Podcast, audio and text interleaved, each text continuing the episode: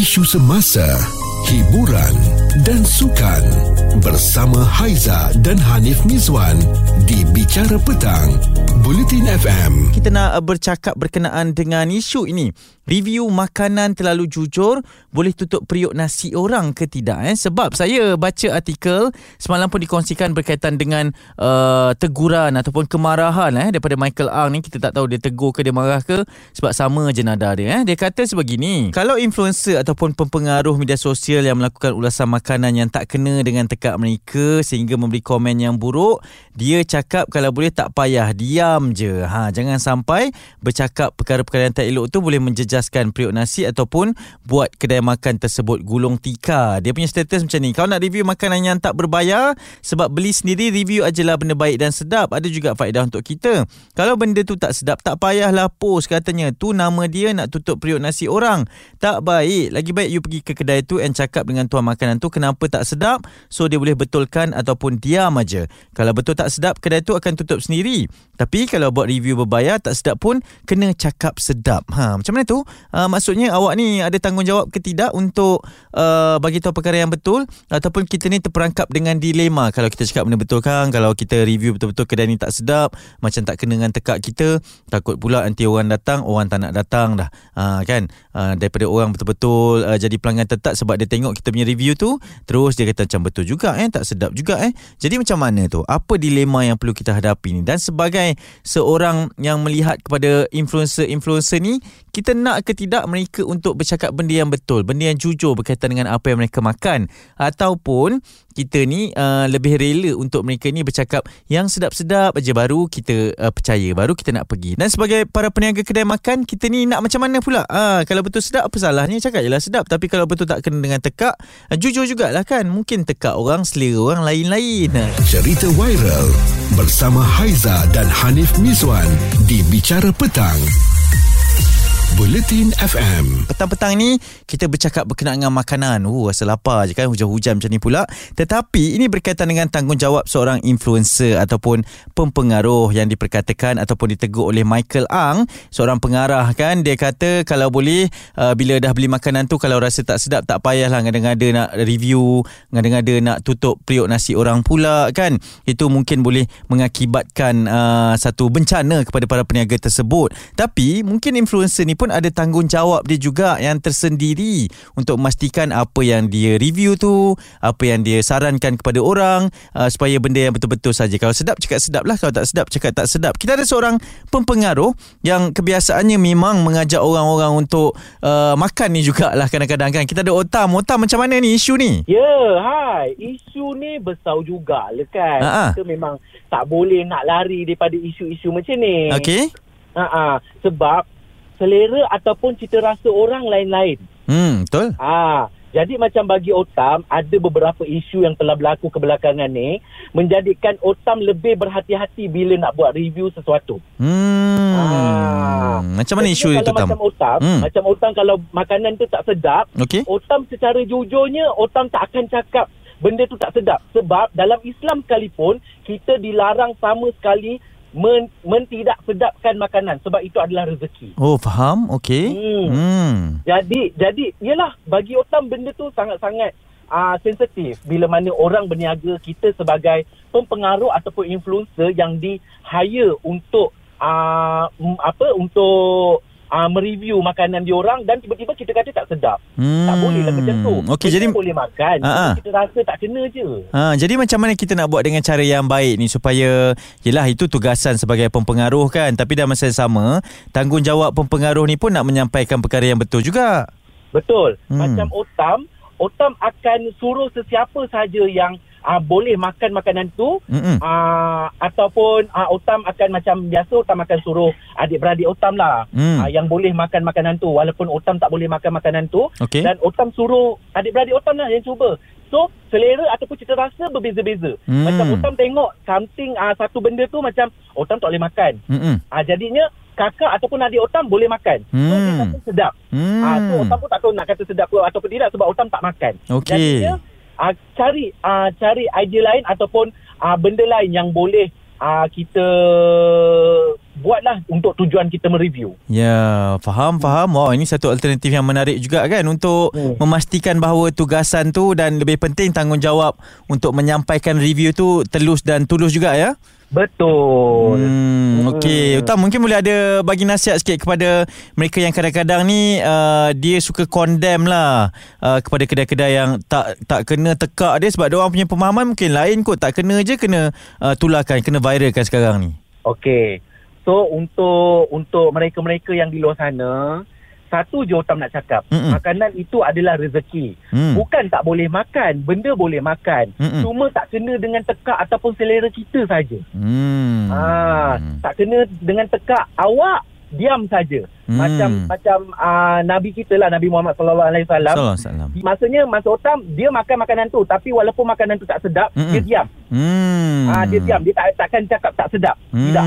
So, cubalah cubalah cari inisiatif lain untuk uh, memastikan diri kita tak dikecam ataupun tak dicemooh uh, mengakibatkan benda yang tak elok akan berlaku di hadapan hari nanti. Yap, itu contoh daripada seorang pempengaruh ataupun influencer Otam yang anda kalau ikuti media sosialnya memang rajinlah buat-buat review berkenaan dengan makanan ini. Ini Haiza dan Hanif Mizwan di Bicara Petang. Bulletin FM. Kita sedang masih lagi bercakap berkaitan dengan pempengaruh ni yang kadang-kadang buat kerja uh, memang kena jujur kan dalam apa pekerjaan sekalipun kita buat tu tapi dalam masa yang sama bercerita berkenaan dengan pempengaruh ataupun influencer ni kadang-kadang mereka dibayar untuk melakukan review, paid review tu terutamanya berkaitan dengan makanan-makanan ni. Jadi ada satu isu apabila pengarah Michael Ang cakap uh, kalau rasa tak sedap tu tak payahlah nak review, uh, tak payah nak cakap apa-apa nanti tutup pula periuk nasi orang kan. Itu mungkin dari sudut pandang seorang peniaga. Tapi sebagai influencer mungkin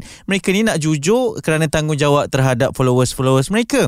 Kita ada seorang uh, influencer juga sebenarnya individu ni. Tapi dalam sesama dia adalah seorang peniaga juga OG Street Kitchen. Nah, dia terkenal dengan nasi lemak dia itulah kan? Uh, Kak OG macam mana uh, sebagai seorang peniaga melihat kepada isu yang dibangkitkan ini saya akan bercakap dari segi uh, daripada perspektif influencer. Okey. Kadang-kadang bila kita dibayar Mm-mm. untuk review makanan terutamanya, okey, kalau kata ada makanan yang saya rasa macam tak sedap ke, tak kena dekat tekak saya ke atau tiba-tiba makanan yang saya dapat tu macam rosak ke, you know, when, uh, bila ada benda tak kena, Mm-mm. saya akan cakap terus pada owner.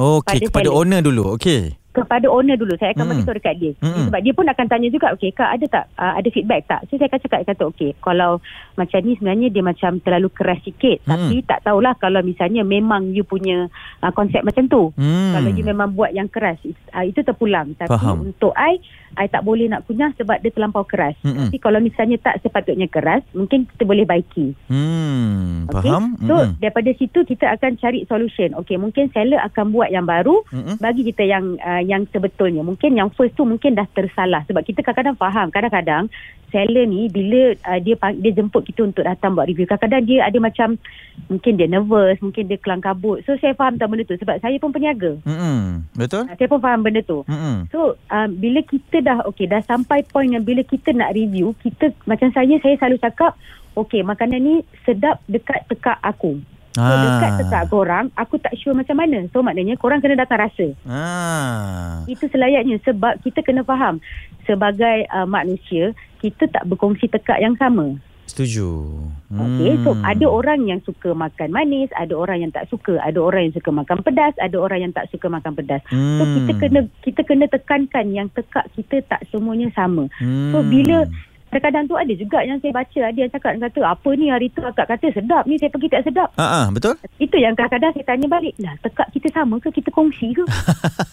kan tak sama tu kan lain-lain. Jadi terpulang. So kadang-kadang bila benda tu terlampau pedas okey kita akan bagi tahu okey sebab sebab aku tak makan pedas uh, so untuk um, kepedasan level ini kalau makan sikit pun memang pedas. Ha.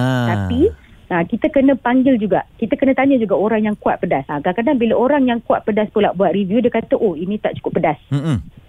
Ha, so benda ni kita tak boleh percaya pada seorang punya review. Mm-hmm. Sebab tu dia, ha, sebab tu ramai yang ha, orang buat review makanan ni. So daripada situ, you boleh tahu.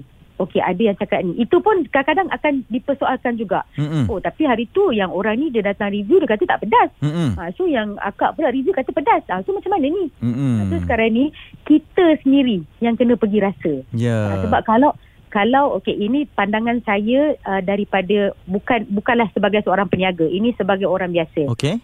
Sebagai rakyat yang tak peniaga kononnya lah eh. Ah uh, okey. kalau kita nak kena masakan yang kena semua kedai kena buat apa yang kita rasa kena kena sedap dekat tekak kita baiklah kita yang masak sendiri. Itu yang sedap sebenarnya. Ya, betul, setuju. Okey, perspektif seorang peniaga macam mana Kak Oji? Kadang-kadang kita akan cakap Kalau macam saya meniaga Saya akan cakap dekat customer saya Saya akan tanya dia. Dia kata abang first time ke makan? Oh kak ni first time. Saya daripada TikTok ni. Kata okey.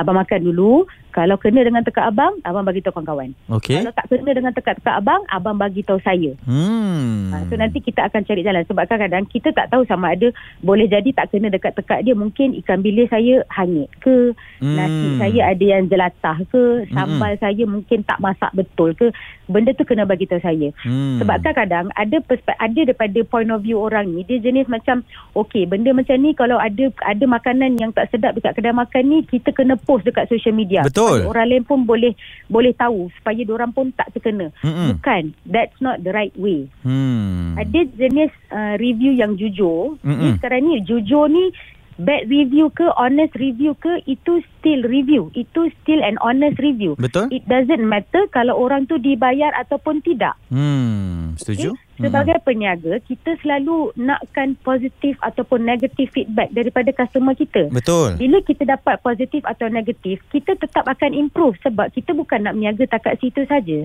Kita mesti nakkan customer yang ramai-ramai hari-hari. perspektif yang berbeza daripada seorang uh, tukang review, seorang pelanggan biasa dan juga seorang peniaga. Itu Kak Oji eh ataupun nama perniagaannya adalah Oji Street Kitchen yang berkongsi berkaitan dengan betul ke tidak ni sebagai influencer uh, kita ni perlu terlalu jujur dengan review kita sampai boleh tutup periuk nasi para peniaga. Bicara petang bersama Haiza dan Hanif Miswan di Bulletin FM. Petang-petang ini kita berbicara berkenaan dengan makanan. Ha, bukanlah nak buat semua orang lapar kan. Tetapi tanggungjawab sebagai seorang pempengaruh ataupun influencer. Sekiranya uh, ada makanan yang tak kena tekak kita ni ataupun kita rasa tak sedap.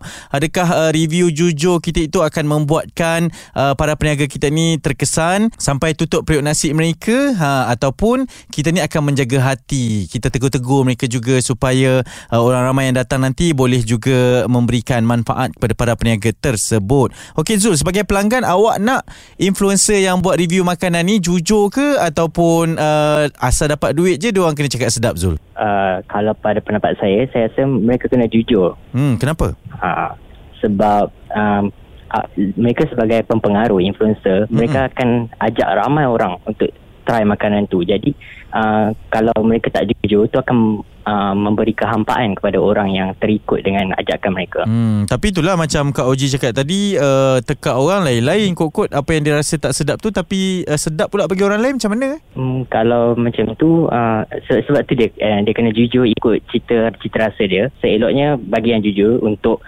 uh, buat orang tertarik sebab Ha-ha. kalau orang tu pun uh, dia rasa sedap dan benda tu maknanya uh, okey betul lah apa yang dia tu cakap. Ha-ha. Tapi kalau dia rasa benda tu tak sedap uh, tu sebenarnya masalah dia. Hmm, awak awak pernah tak terkena dengan uh, review yang macam tu bila kita tengok kan uh, pempengaruh ni influencer ni cakap sedap apa semua tapi bila kita pergi kita rasa macam hey hype je lebih biasa-biasa je ni pernah tak kena macam tu? Hmm, saya sejujurnya saya tak pernah sebab saya uh, tak berapa ikut sangat uh, pengaruh ni sebab uh, saya tak percaya sangat apa yang dia orang cakap tu. Ha, sebab mereka dah dibayar ya. Ya betul tu Abang. Ha, itu pendapat jujur, review jujur juga daripada seorang pelanggan berkaitan dengan isu yang kita bangkitkan pada petang ini. Uh, sebab itulah kan, kadang-kadang berlaku jujur ni pun kena tengok pada tempatnya. Cerita viral bersama Haiza dan Hanif Miswan di Bicara Petang. Bulletin FM. Okey ke tak okey sebagai pempengaruh untuk melakukan review makanan terutamanya yang jujur walaupun risikonya mungkin boleh menutup periuk nasi kepada para peniaga tersebut. Ada yang bersetuju, ada yang tak bersetuju dan ini kerana uh, apa yang dimuat naik oleh uh, pengarah Michael Ang eh dan juga penerbit ini yang cakap kalau rasa review makanan ni tak berbayar beli sendiri review ajalah benda baik dan sedap. Ada juga faedah untuk kita. Kalau benda tu tak sedap tak payah post katanya. Itu nama dia nak tutup periuk nasi orang. Uh, jadi uh, post ini telah pun membawa kepada uh, perpecahan lah antara yang setuju ataupun tidak. Sebab uh, kita dapat WhatsApp daripada Laili ni. Laili kata uh, kalau saya sebagai pempengaruh saya akan beritahu je sedap ke tak sedap ke. Sebab saya ni ada tanggungjawab terhadap orang yang mengikut ataupun melihat kepada uh, kandungan konten yang saya bawa naik ni. Bab-bab tutup periuk nasi ni itu bukan tugas kita. Tapi berbeza dengan uh, Wan Firdausyah yang kata uh, betul kalau tak sedap tu tak apalah kita simpan dan kita tegur uh, peniaga tersebut. Tetapi kalau sedap kita war-warakan tanpa perlu dibayar pun mesti orang ramai akan datang dan lambat laun orang akan tahu.